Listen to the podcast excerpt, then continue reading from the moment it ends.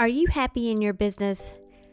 Now, I have had my share of emotional ups and downs in my 20 years of being a solo entrepreneur coach, and the patterns I've seen in myself and in my clients is that those downs are usually when I was personally feeling unfulfilled. Sometimes it was because a launch that flopped, and sometimes it was just life and had nothing to do with business. But those ups, oh boy, those are the times when I was feeling my most authentic and completely aligned to my purpose. Or when I just felt like I was rocking that work life balance. I would be thinking, I could do this all day long and never feel tired. One of my loves is sharing what works for me and what has been working for my clients to achieve this very feeling full of passion, happiness, peace, and freedom. So I decided to create a private podcast for coaches. Maybe you just want to develop better communication skills that boosts engagement, leads to better results, and makes you feel like you're actually making a difference in the lives of the people you serve. Then you're invited too.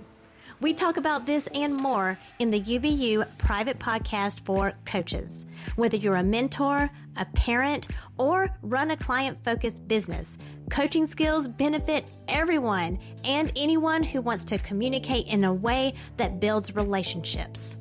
Fall in love with your life and business again. Click the link in the show notes for your invitation to join us right now. Then come back and enjoy this episode. And that's where people get burned out because that takes a lot of effort. It does. It takes a lot of effort to talk to all the voices in your head. yeah.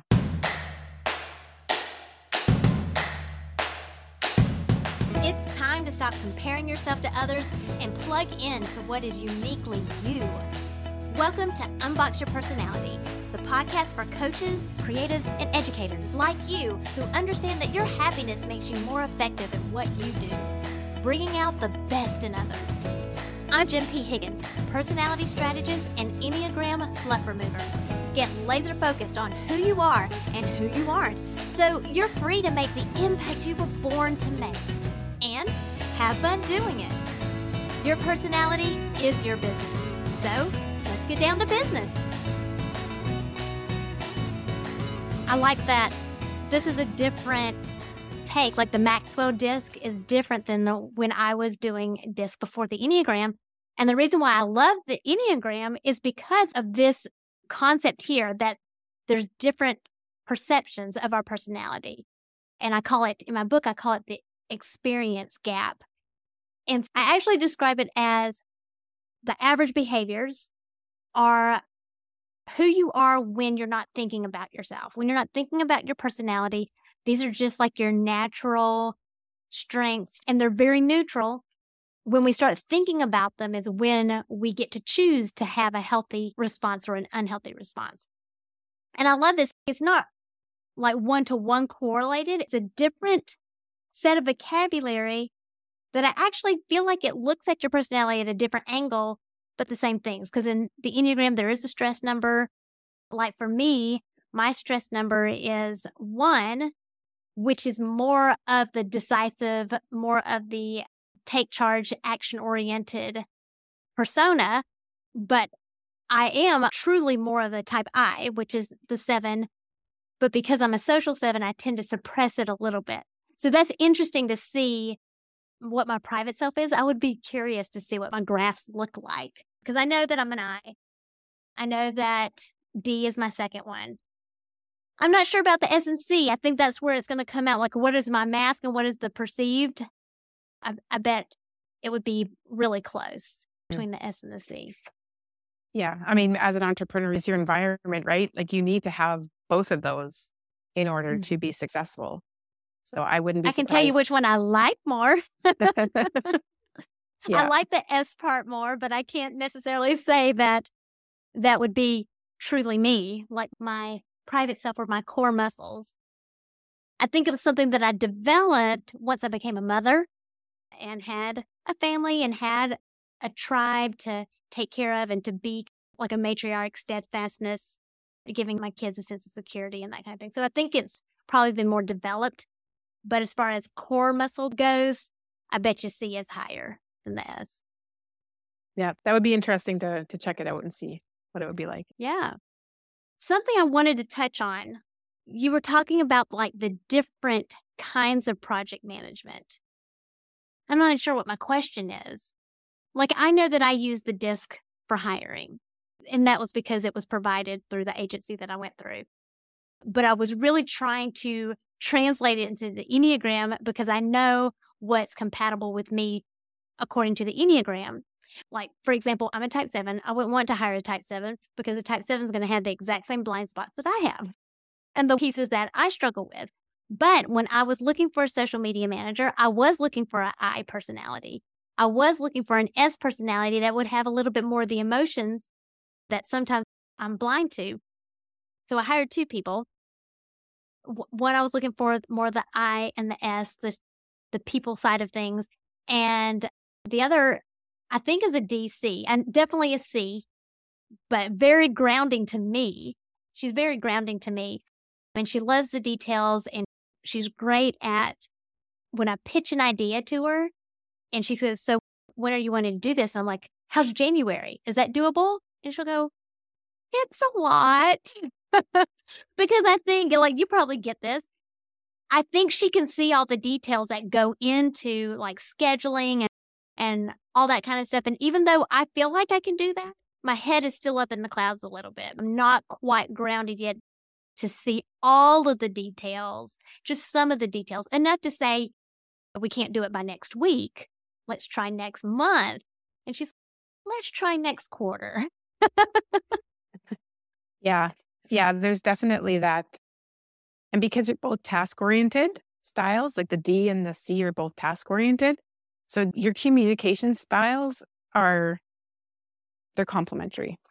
And they both understand the task and the process behind it.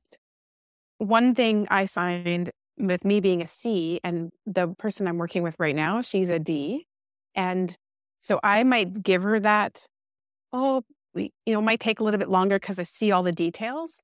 But me as a C, I might have way too many, like they call it in project management, they call it scope, right? Like there might be too much in there. I could probably drop some of that stuff. Mm. And so I call her the project sponsors because she's the leader of the project. she's like, yeah, but we don't have to do this or that. And we have to actually get this done. Like, this is the highest priority. So she'll prioritize things. Whereas the C will look at everything that has to be done or could be done mm. within that. Right. So it's that back and you have to have that back and forth conversation to know. And also the C, they want to have excellence and perfection. And they can get buried in that being perfectionist. So they need somebody who who says to them, it's okay if it's not completely perfect. So that between the two, the D and the C, that's an important part of managing the scope and making deadlines. If mm-hmm. that's an important piece for you, because I can tell you that a C, if your project keeps getting delayed and delayed and delayed, it could be because your C doesn't think that what's been created is perfect enough or high gotcha. enough quality. Especially when it comes to building software. We hear that a lot from people like Stu McLaren, and it's like put the first version out, the minimal viable product, right? The people who are C's are having a hard time with that because they want it to be perfect when it goes out to the world. Hmm. So that that's could be like that's a bit of a blind spot as well, right? Yeah. Because me being the I, I'm just like, oh, let's just test it. It doesn't have to be perfect. like we can always change it. We can always add it or, you know, those kinds of things. And so that's, so that's a good thing, right? So that would mm-hmm. be a mm-hmm. good thing for me to, to remind. Yes. Yeah. And then when you're the only person on the project, when you're doing everything on your own, you're a solopreneur. That's when it gets difficult because you're constantly fighting the different pieces of your personality throughout the project. And that's where people get burned out because that takes a lot of effort. It does. It takes a lot of effort to talk to all the voices in your head. yeah. And to also remember, okay, which one is core to me? Because uh, the way I teach, I think I taught it whenever I was doing disc as well. But the more we're not rooted in our core, the more that we behave like the other parts of our personality, the quicker it is to to become stressed and the quicker it is to become burned out because it takes more effort. It takes more mental, emotional, and sometimes physical energy to perform those. Like, you know, if you have a more withdrawn type who now has to lead or to make a presentation or to, you know, teach a class or, or something like that, eh, that that's physical effort. But then there's also like for me, if I have to think about negative things if I'm grieving, or they, you know, if you grieve that whole grief cycle, if you don't go through the whole cycle, it'll just come back and haunt you. And so that's a negative thing. I have to remember to sit and grieve. And oh my gosh, that's emotionally draining. That's mentally draining. Or even for a D who has to slow down to think about the details because of being a solopreneur. So draining. That is okay. That is evidence of delegate, delegate, delegate. That's what I'm always telling my clients. It's like, you can delegate out. you should be delegating that. Yeah, for sure. And when you know the different roles that you need in your project, because every project's different, depending on what your project is, like implementing a piece of software is a completely different product or like project than creating a new service, for example. So part of your planning is you need to know all the different roles that you need within your project and who's going to play them. And if you're going to play them all, great. But you might need to develop some skills in order to play that role. So a lot of mm-hmm. the entrepreneurs out there in the online world, they need to learn marketing, right? That's what a lot of people are learning digital marketing because they don't want to hire somebody to do it. So they're learning it for themselves. So that's another piece of um, where the disc comes in is it helps you see where you can improve, especially the Maxwell disc, because John Maxwell has written over 80 books and a mm-hmm. lot of them are on leadership and personal development, personal growth. So in the report, they actually give you examples of actions that you can take to strengthen the side of your personality that maybe isn't as strong eh, if you need that for what you're doing in your mm-hmm. job or your project or whatever. So, like, a good example for me was I think I always had the I in my personality from younger, but I was super shy growing up. I was like a C and an S in the beginning. But as I've grown as a project manager, I realized I needed to be more of an I. I had to present, I had to communicate better. And so I had to learn and put myself out there with speaking in public. And so I did intentional actions in order to improve that ability. And now it's much easier for me. And even, you know, being on this podcast and being on the the live stream, those were big things that I needed to do in order to move forward and grow. I love that. and then the more that we become balanced like that and are able to balance, the more opportunities that we have, mm-hmm. the more reach that we have, the more influence. So, like bringing in that I gives you more influence, right? Yeah. I really and, love that. And one other thing so, this has a number of different aspects to it, but communication is a big one. How do you actually communicate with the different styles? And this is important even from you know, when you're speaking to your customers, what understanding what your customer style is is really important because you might be speaking to someone who's an S, who's very stable, but you might be speaking to them, to them as though they're a C, very process oriented. And then you can turn them off, right? But projects, 90% of a project's success is communication. Mm-hmm. Communication within your team, communication to your stakeholders, I mean, if you don't have good communication and you don't connect with people properly, then you're going to have problems with your projects. And so the disc will cover how you communicate with others. You're an I, right? Mm-hmm. So let's talk about communications. So as an I, here's how to connect with a D. So if you're talking to a D, you have to be direct, get to the point quickly, deal with issues in a straightforward way, negotiate commitments and goals, and deliver as promised. So the D's typically, mm-hmm. when they're reading an email communication from you, they scan the top, they don't look at all the middle stuff, and then they look at the bottom. So that's what it like gets to the point quickly. When you're communicating with another I, be your friendly self and acknowledge each other's accomplishments. Be sure to listen and follow up on the details. And as an I, to connect with an S, slow your pace, be easygoing, congenial, and show appreciation for them as a person. Respect their strengths of organization and systems and allow them time to plan.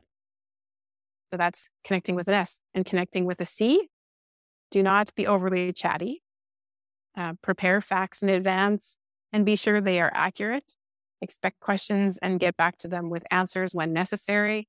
Give them time to make a decision. That's a big one for me. Mm-hmm. And in a conversation, stay on topic and pause to give them time to provide a reflective answer. So if you think about the marketing people who are very technical focused or the tech people, when you're talking to them, that's what they're like. Like they don't like when you talk a lot. It's almost like it becomes chatter, almost like it's too many details. And tell me if this is true for a C that if there's too many details, it will be hard. This is a lot of influx of information and trying to sort it out or trying to prioritize. Is that a type C? Well, type C's are very mm-hmm. detailed. So they do like data and they will number crunch, but for me, when I'm, I can take in the information. I'm a fast typer, so I will type almost word for word as we're talking. Like I'll transcribe it as we're talking. Then I'll go back and I have to reflect and I have to pull out the, the data and I have to take time to analyze it. And that's where the decision, like taking time to make a decision, comes in because they have to look at all the information. At least that's for myself. Gotcha. Like, I need all the ingredients before I can bake this cake. Mm-hmm. Yeah. But sometimes that can trip you up, right? Because if you don't have all the ingredients, especially if you're doing a project like a startup project, you're just starting a business or you're starting a new course or something, you don't know all the details. So you have to, you have to be able to kind of go with the flow. So that can be a little bit challenging for a C sometimes. Yeah, this is really good. I'm, I'm going to have to break out this conversation more often with my private clients. Because even though I'm an Enneagram ninja, we talk about all sorts of personality things. This is really interesting. I love it.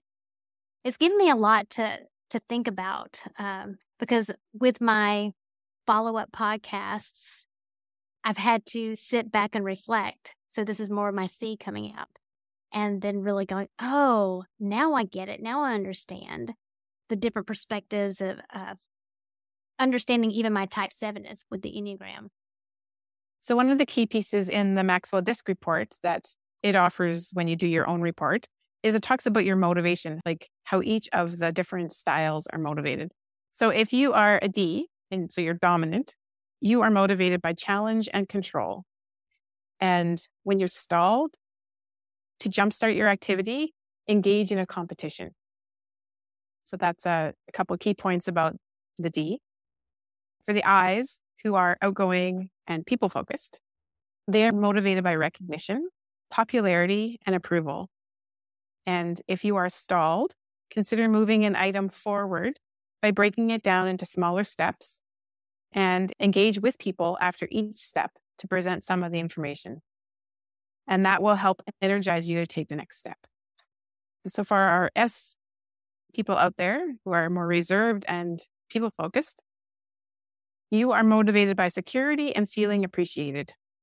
And when you are stalled, consider um, having a mentor review what you have completed and provide you with the appreciation and assurance you need to continue. And don't put off showing them the whole project. Share it in small sections so you receive multiple assurances while methodically moving through your action item without pressure to complete it in one sitting.